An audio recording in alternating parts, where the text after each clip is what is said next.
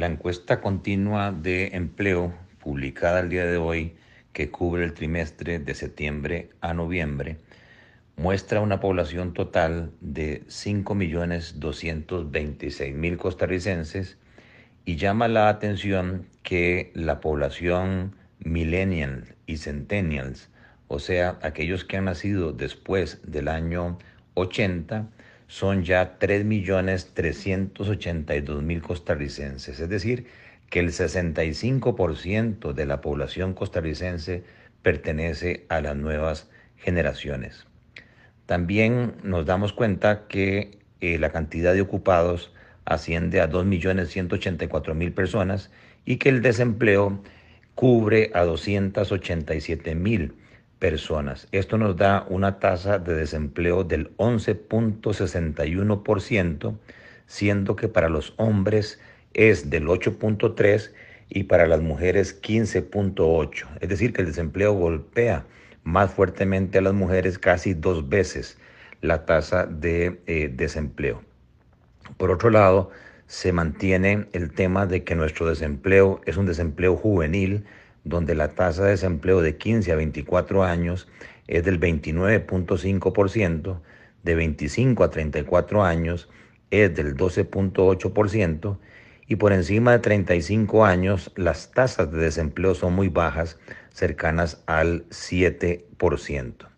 Si comparamos esta tasa de desempleo con el mismo periodo del año pasado, se observa una recuperación, una caída del desempleo de 2.8%. Hace 12 meses la tasa de desempleo era 14.4%. Quiere decir que se ha reducido el desempleo en 64.000 personas.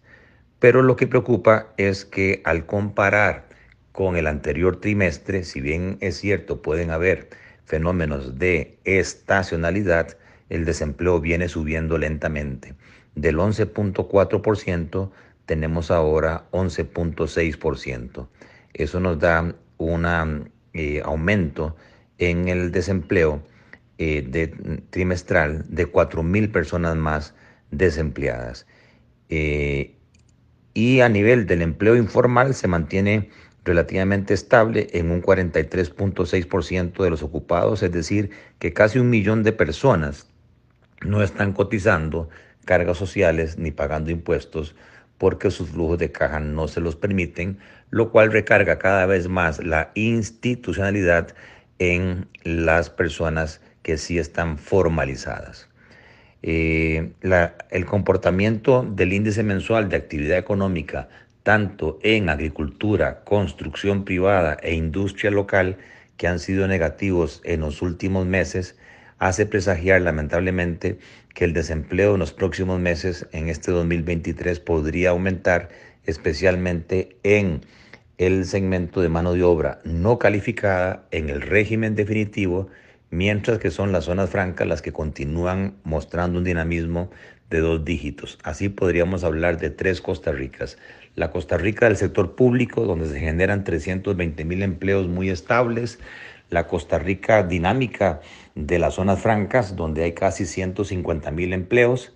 Y luego, pues, la economía más difícil, que es la economía del régimen definitivo, donde están la mayoría de las actividades económicas y de mano de obra no calificada, que prácticamente ya no crece, y hay ciertos sectores como la agricultura, como la construcción local y como la industria local, que empiezan a mostrar tasas de crecimiento negativas, y eso hace presagiar que tanto el gobierno como la Asamblea Legislativa deberían preocuparse este año 2023 por pensar en distintos programas de incentivos de la construcción, de la agricultura, de la industria local, para evitar que tengamos una situación que, además de inflación, castigue a los segmentos de ingresos más bajos con dificultades de desempleo.